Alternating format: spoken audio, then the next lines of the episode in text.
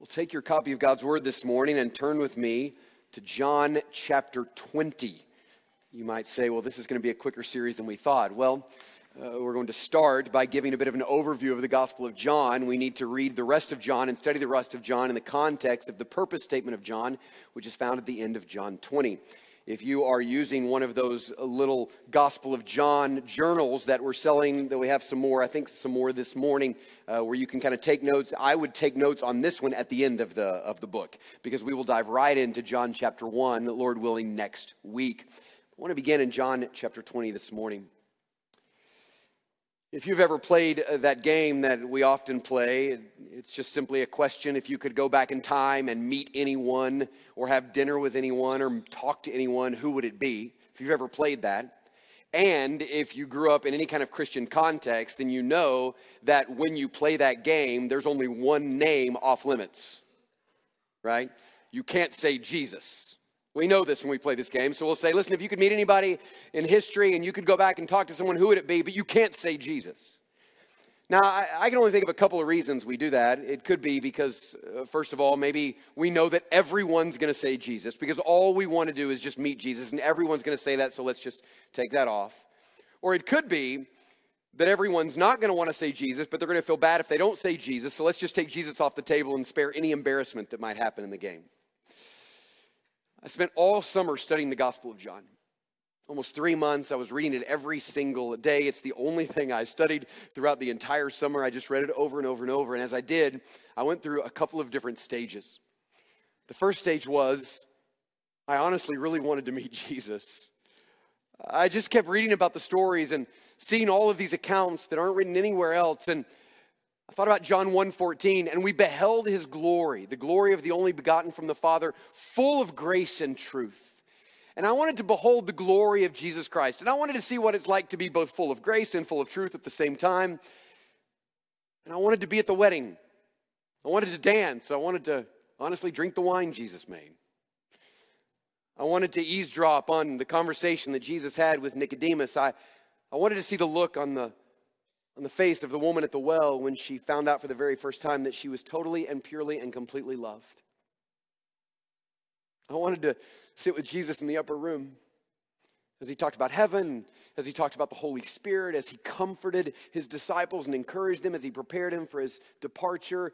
I wanted to just be there in Gethsemane when he agonized. But I moved to kind of a different place as I began to study. I began to realize the more I read the Gospel of John that as much as I was hoping that we could behold the glory of Jesus and I could see him and know him and walk with him, the more I began to realize that we can do all of those things. Because every single verse of this book is there so that we might behold the glory of Jesus Christ. That's why this book exists. The Holy Spirit exists that he might give glory to Jesus Christ, that when the Holy Spirit is present, Christ is exalted. And 2 Corinthians chapter 3 verse 18 makes it very clear that it is possible for us to behold the glory of Jesus Christ and be transformed in doing so. But I discovered as I was looking at the Word of God and, and seeing Jesus more and more clearly that if we really want to see Him, and if we really want to behold His glory, and if we want to see Him in all of His grace and truth, we've got to learn to be still. We've got to learn to be quiet. And so I think sometimes the desire, maybe to be with Jesus and just to see him and to walk with him, might be there because it would be easier to know him that way than it is the way in which God has given us to know him. And we can see as much glory of Jesus as anyone has ever seen, but it demands that we sit and be still and listen and look. And it also demands that we receive the help of the Holy Spirit of God.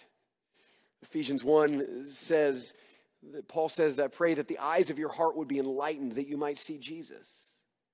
And so it is that God wants us to see Him. He wants us to behold His glory. He wants us to know what it's like to be with Him and to know Him and be loved by Him. And it is possible, and it is my prayer that that's exactly what's going to happen as we walk through the Gospel of John. Because John was there, he beheld the glory, he saw the grace and truth. But he's writing to people who weren't there. John, the last of the Gospels that were written, John knew that he was writing to people that were not there. They did not see what he see. They didn't experience what he had experienced, but he wants them to. He longs for them to. And so, because of that, this is not just an account in the Gospel of John of stories and miracles and events. This gospel feels unlike the other three. It's not anything like Matthew, Mark, and Luke. Because instead of just being an orderly account or biography of the life of Jesus, the Gospel of John is an invitation to intimacy. It is an invitation into oneness with Jesus. It is an invitation to know him and to fall in love with him. It is an invitation into what we are going to call, as we are walking through the Gospel of John, listen to this. It is an invitation into experiencing living and loving union with Jesus. Let me say that again. The Gospel of John is an invitation into living and loving union with Jesus, of being united with Jesus by faith, and as a result, coming to know more and more day by day the life of Jesus, which is real and the love of Jesus, which is also real. John wants us to be transformed by these things. And there is no one better to lead us into this than John. John was, was one of the 12. With his brother James, he left his wealthy father and their prominent fishing business, and he followed Jesus. He received a call one day to follow Jesus, and he did it. He left everything, immediately went and followed Jesus. But John was not just one of the 12, he had a distinct relationship with Jesus. It's why he is the best one to write this book. Most likely, John's mother Salome and Jesus' mother Mary were sisters. There's a lot of evidence of the fact that they were sisters, which would make John and Jesus cousins. It's also true that among the 12 disciples, there were the three that were closest to him Peter, James, and John was one of those as well. These three heard things that no one else heard. They went places that no one else went. They saw things that no one else saw. It was only Peter and James and John that were at the transfiguration and saw Jesus in all of his glory. It was also just Peter, James, and John that were at Gethsemane and saw Jesus in all of his agony. They were there at the courtyard after his arrest. They were there at his crucifixion. They were there at the empty tomb. And the picture that we get of that upper room in the Last Supper in John 13, 14, 15, 16, 17, where we get that information no one else gives us but John, we see an interesting picture of John reclining with Jesus at the table.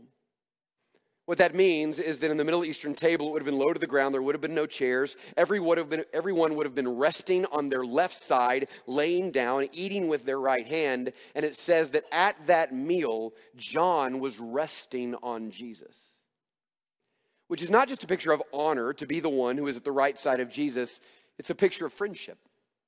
It's a picture of affection. It's a picture of love. And maybe it's that relationship which led to Jesus looking at John at his crucifixion and saying, John, take care of my mother. Jesus looked at John and said, John, take care of my mother. What's most interesting is this twice in the Gospel of John, John is referred to as the disciple whom Jesus loved. Now, that's a strange thing for John to say because John is writing this about himself. I am the disciple that Jesus loved. That's like saying, I'm mom's favorite. It may be true, but you don't say it, right?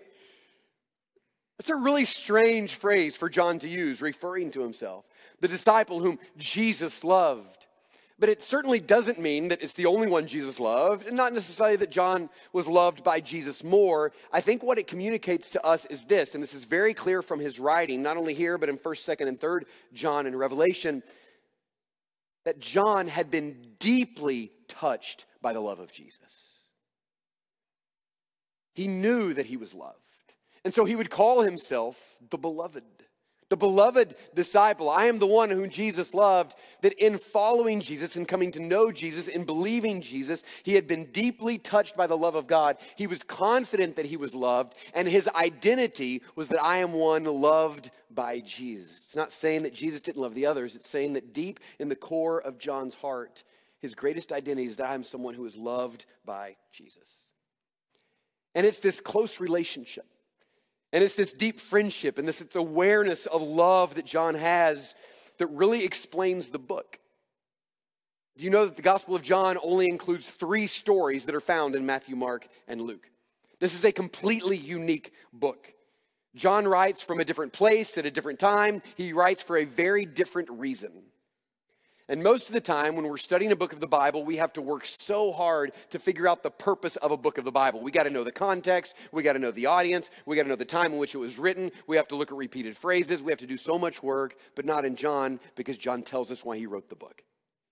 And it's right there in John 20, 30 and 31.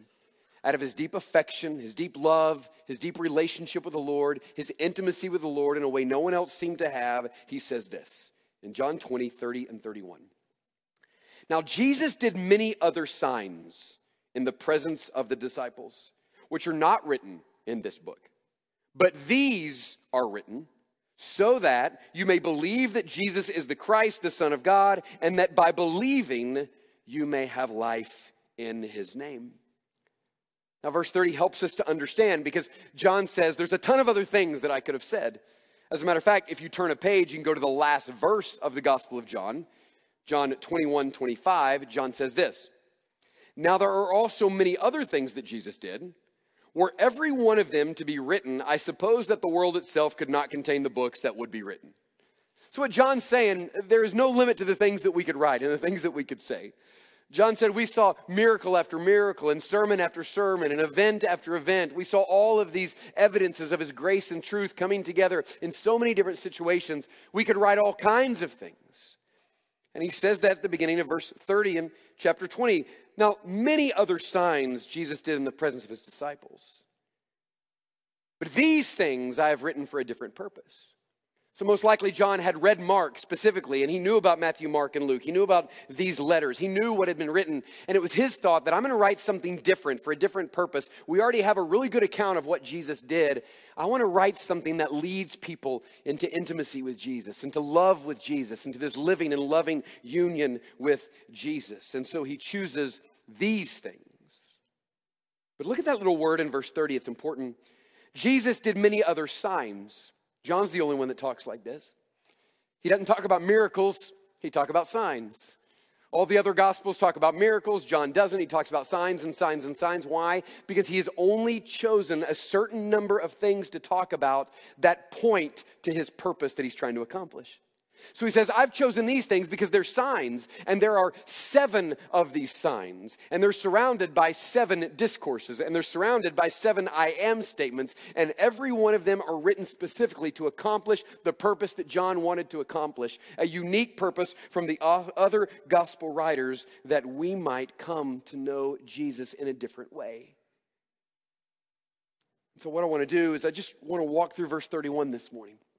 I want to walk through the purpose for which John was writing this book. Because when we get even next week into chapter 1, verses 1 through 4, you're going to see that what he says right here in 20, verse 31, helps us understand what he says at the very beginning of the book. So the first thing he says is this He is writing that we might believe that Jesus is the Christ, the Son of God. He writes, let's start with this, that you may believe. No one talks about believing more than John does. Almost 100 times he uses the word believe in the gospel. No one else uses it more. But what's interesting is the way he uses it. He never uses it as a noun. He doesn't say belief. He always uses the word almost 100 times in these 21 chapters as a verb.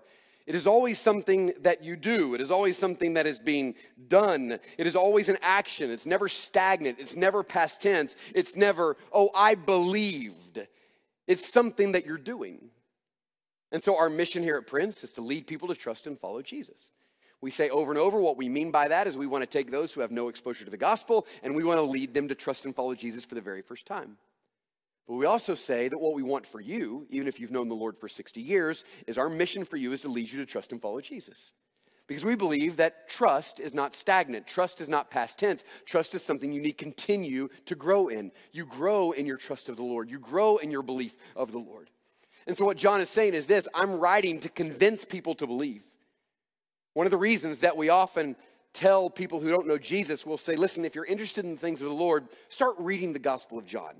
I grew up knowing this that if you want to tell somebody what to read, where do they start? Start in the Gospel of John. Why? Because John's purpose is to convince people to believe in Jesus. But the reason this book is also for those who believe in Jesus is because John's trying to convince us to keep believing in Jesus, to believe him more and more, to be more convinced, and to know more of his love and more of his life. You could say that believing really does mean to trust and follow him. But you could also say it this way to believe in Jesus is to be convinced of something and therefore be committed to something.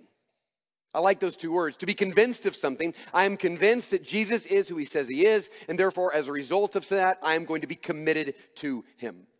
So, our response to the belief is that we're not only committed, but we are walking with Jesus and convinced that he is who he says he is. But more specifically, what does he want us to believe? What does he want us to convince us of? Well, look at what he says next. These things are written so that you may believe. Believe what? That Jesus is the Christ, the Son of God. Now, that word Christ right there is packed with, with meaning. It's a word that means the Messiah. It is the one that refers to the promised one of the Old Testament. And for a Jew to be able to hear this little phrase, you have to believe that Jesus is the Christ, was absolutely a massive statement. Because every Jew would have been raised in a home in which they kept talking about the one that Jesus promised the rescuer who would someday come. The rescuer from Genesis 3 who would crush the head of the serpent. The one in Genesis 12 through whom every person would be blessed. The king who is seated on his hill in Zion from Psalm chapter 2. The one who was promised to bring justice in Isaiah 42. And so every passage of the Old Testament, over 300 prophecies of the coming Messiah, all of them pointing to the fact that one day Jesus will, uh, a Messiah will save us. One day God will send a rescuer. One day the promised one is going to come. And so, for you to say to a Jew, you must believe that Jesus is the Christ, means that you must believe that Jesus is the one from whom every verse in here points. He is the answer to every promise that we've ever been given. He is the hope that we have always had. He is the one we've waited for for generation after generation. It is meaning that you must believe that Jesus is the promised Messiah. But for us, it's a little different. Because unless you were grew up in a Jewish home that did not know Jesus, you didn't grow up hearing all of the time, we're waiting for someone to come. We're waiting for a Savior. We're waiting for a Messiah. You didn't hear that. And so when you come to this and say Jesus is the Christ, you go, well, sure. Like that's not that big of a statement because you weren't waiting for someone. So, so what do we have to believe? If we're not aware of all the Old Testament promises and, that, and that's not that big of a deal to us, what do we have to believe? Well, very simply stated, what we have to believe is this is Jesus is the Savior that God sent and the Savior that you need. Now, there's a thousand more things that it means to say that Jesus is the Christ, but here's what it means for us it means Jesus is the Savior God sent, and Jesus is the Savior you need. What it means is this you need a Savior, because without one, you will spend eternity separated from God in hell. You need a Savior because you're dead in your trespasses and sins. You need a Savior because you have no spiritual life. You have a Savior because you have no spiritual heartbeat. And God sent Jesus as the Savior you need. And there's no one else coming, He's the one. He is the one Savior that God has sent, and He is the one that you need. And there is no other one that can save you apart from Jesus Christ. What you really have to believe is this you have to believe John 3 16. For God so loved the world that he gave his only begotten Son, that whoever believes in him will not perish, but have eternal life. So you say, What do I need to believe? Well, what you must believe is that you desperately need a Savior, and Jesus is the one you need. He's the one God sent, and He's the one you need, and there is salvation in no one else apart from Jesus Christ. He says, I want you to believe that Jesus is the Christ, the Son of God meaning that Jesus is God in the flesh, meaning that the only one who could save us from our sins was the perfect Son of God, the only one who could be the sacrifice that we needed, the unblemished, perfect Lamb of God is Jesus Christ, God in the flesh. We're not going to spend time on that because next week, when we open up John 1, we will see much about the divinity of Jesus Christ. But the point that John is making is this I'm writing so you would be convinced that Jesus is the Savior you need. And as you begin to see Him in the way He interacts with people, and as you see Him in His grace and truth, what you're going to see is that He's also the Savior you really want. He's the Savior you want because there's no one better than Jesus. But He says there's more to the reason He's writing. And I'm grateful for this, and God has used this in my heart over the last few months because I, I think a lot of times our tendency is to say all we want is for people to get saved. That's great. I mean, that, that's true. We want people to get saved, but that's not all we want. That's not all we want. We want more than that. And John wanted more than that. You see, his desire was not for you just to be convinced, but for you to be changed. It's not enough to just be convinced. I'm convinced that Jesus is the Christ, the Son of God. No, John wants you to be changed.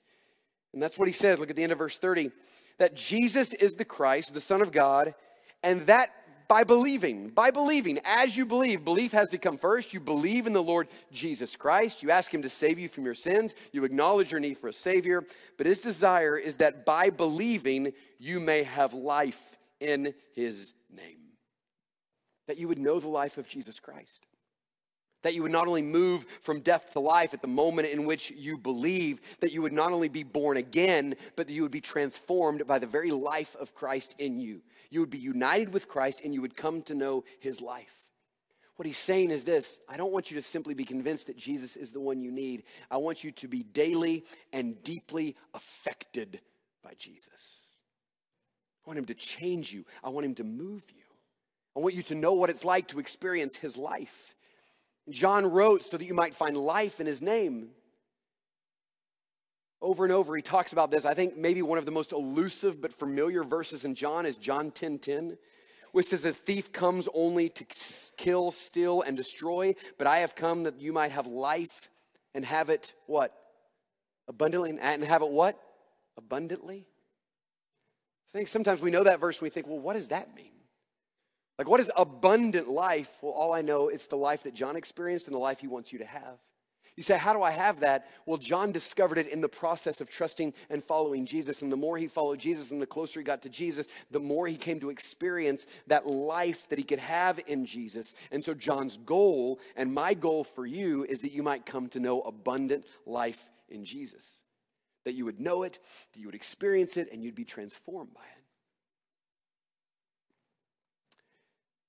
I was so convicted uh, this summer of needing to, to sit more with the Word of God and to be more still and more quiet before the Lord. And one of the questions I began to ask the Lord is I said, Lord, in a couple of months, I'm going to be asked to explain to your people what it means by having abundant or eternal life. And Lord, I don't, I don't really know what that means. I mean, I, I know it theologically. I can explain to you the very life of Christ comes when we're united with Him in salvation. I can explain to that, but God, what does it mean for people to know the life of Jesus? And here's what the Lord showed me. The Lord showed me that the best way to understand the life of Jesus and what it is is to be reminded of the opposite, and that is the death. When Adam and Eve sinned, God said, At the moment you sin, you will surely die. You know this. There were two deaths he was referring to. It was the physical death that would happen much later. But at that very moment in which they sinned, something died inside of them. Something died. What it was was the life of God. The life of God died inside of them. And in its place, that life which brought so much joy, that life which brought so much freedom, that life which allowed them to be naked and not ashamed. Why? Because they didn't have any shame. They didn't have any insecurities. They didn't have any worries or anxieties or concern. They were perfectly united with the life of God and they lived in perfect harmony with the Lord. Everything was great. And at the moment sin came, that life died and in its place was death. And now, for every, every person who is ever born, death reigns in us. We are born spiritually dead. And that death is the shame and the anger and the resentment and the disgust and the self hatred we have because of sin. The death is that feeling you have when you walk into a church and you're reminded of all of the things that you did the past week and you don't even know if God even wants you here and you don't know if God's going to hear you or listen to you and you feel utterly unworthy. Why? Because you have walked in deep sin and the disgust of that sin, the hatred of that sin, and the depth of shame that if anyone found out who you really were and what you really did, they would never love you. So here's what the life is the life of God is when all of those things are taken away and replaced with the understanding that you are fully and completely loved. That the one who knows you most loves you the most. That's the life. The life is that you might come to see how God can take away all the shame and the guilt and the hatred, all of that, and He can replace it with His own life. And so to come into the life is to be walking with Jesus Christ. And in the process of walking with Jesus Christ, you come to know more and more of what it's like to have your heart healed as you are open with Him and open with one another, and you come to know that you are truly loved. I just can't help to think about John fishing. So John woke up one morning, it's another day. Many of us started school this week or are about to start school, and we get into that like, okay, this is just another day, right? Just the routine. You get up and you do the things, and it just feels like another day. And so John just, he woke up one morning, it was another day. He was going to his father's boat, he was waking up his brother, bringing him with him, and there they were doing what they did every single day. What he did not know is that it wasn't just another day. Because he didn't re- realize that before the foundation of the, wor- the earth, God had appointed this day to be the day in which Jesus walked by and invited John to come. And at that moment, John made a decision. Listen, he decided to believe that Jesus was the Christ, the Son of God. He decided to believe that Jesus was the Savior he was waiting for, that Jesus was the Savior he needed, that Jesus was the Savior he wanted. And at that moment, with knowing very little, knowing very little, all he did is just say, Okay, I believe that Jesus is the Savior I need. That's all he believed. And he chose to trust and follow Jesus.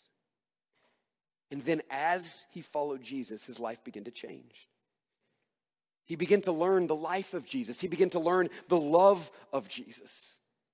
And this is why I believe that maybe the most important verse in John is John 13, 23, in which it tells us in that verse that John was reclining and resting on Jesus Christ in the upper room at the Last Supper. And the reason I think that's so important is because in that moment, listen carefully to me, in that moment, John was not following. In that moment, John was not listening. In that moment, John was not doing anything. In that moment, John was just resting. He was just resting on Jesus. And as he writes this letter, he does so that we might experience the same thing, that we might enjoy that living and loving union that John experienced, that what John experienced in those intimate moments in the upper room might be something that would change our hearts as well. And what John is saying is this all I did is believe, and all I did is follow. And in the process, God changed me. I was redefined by the love of God. I knew I know who I am by the love of God. And I know the fullness of life. And I know what it's like to be fully and completely loved and I want you to know that. And in the midst of all the theology of the Gospel of John and all the incredible miracles and stories, the reason all of it is written is so that you might come to really experience and know that living, loving union with Jesus. About 13 years ago, there was this really popular Christian song that uh, every church was singing. And my worship pastor at the time wanted to sing it, and I kept saying no because I hated it. And I hated it because it was way too touchy feely. It was one of those songs, you, have heard these before, where you could sing it to Jesus, but you could also sing it to your wife and it would be totally fine.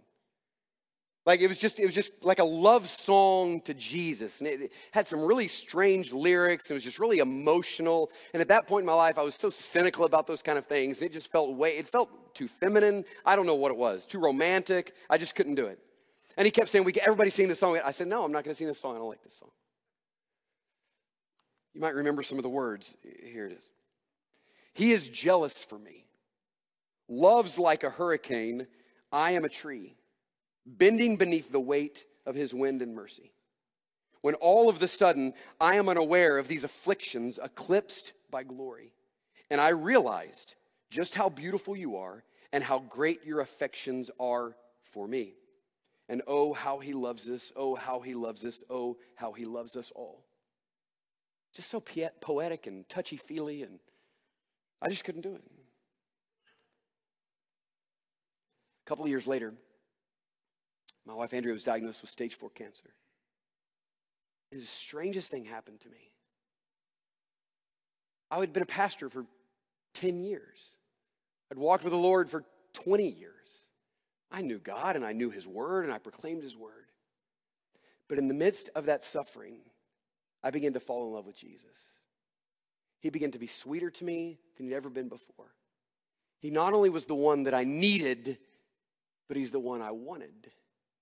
and my heart began to soften and I started to understand what it was like to have that loving union with Jesus. What happened is, like John, the Jesus I followed became the Jesus that I now rested on. He was not only the one that I listened to, teach me about the Holy Spirit, teach me about the truth, teach me about heaven. He's the one that I just rested on and reclined on. And then the worst thing happened. That song I hated, I started to love. That song saved my life. That constant repetition of He loves us, He loves us, He loves us. And His love is like a hurricane, and I am like a tree, and I'm just bending under the weight of His mercy. That song saved my life. That song became my prayer because what it did is it reminded me of the loving union I had with Jesus Christ. And in that moment of deep suffering, I got a little taste of the life and love with Jesus. And listen to me, it's the only thing I've ever wanted since. It's the only thing that keeps me going. What keeps me going is that longing for the life of Jesus and the love of Jesus and the longing for you to experience it as well. And my prayer is that the Holy Spirit would help us, that our eyes would be open, that we would not only see the glory of Jesus, but we would know that there is life in Him and we are deeply loved by Him. Last night, I, I wrote out this prayer, and I'll end with this. This is the prayer I'm praying for us during this season through the Gospel of John. Lord, would you please kill any ounce of cold, lifeless, passionless religious practice in our church? Would you open the eyes of our heart to behold your glory so we can enjoy this living and loving union with you? May we not only trust and follow you, but may we learn how to rest on you. And may this generation of people that come to Prince be marked by a white, hot, passionate love affair with Jesus Christ. That's my prayer for you. I hope it's your prayer for you because it's everything that God wants to teach you in the Gospel of John. Let's bow our heads and close our eyes.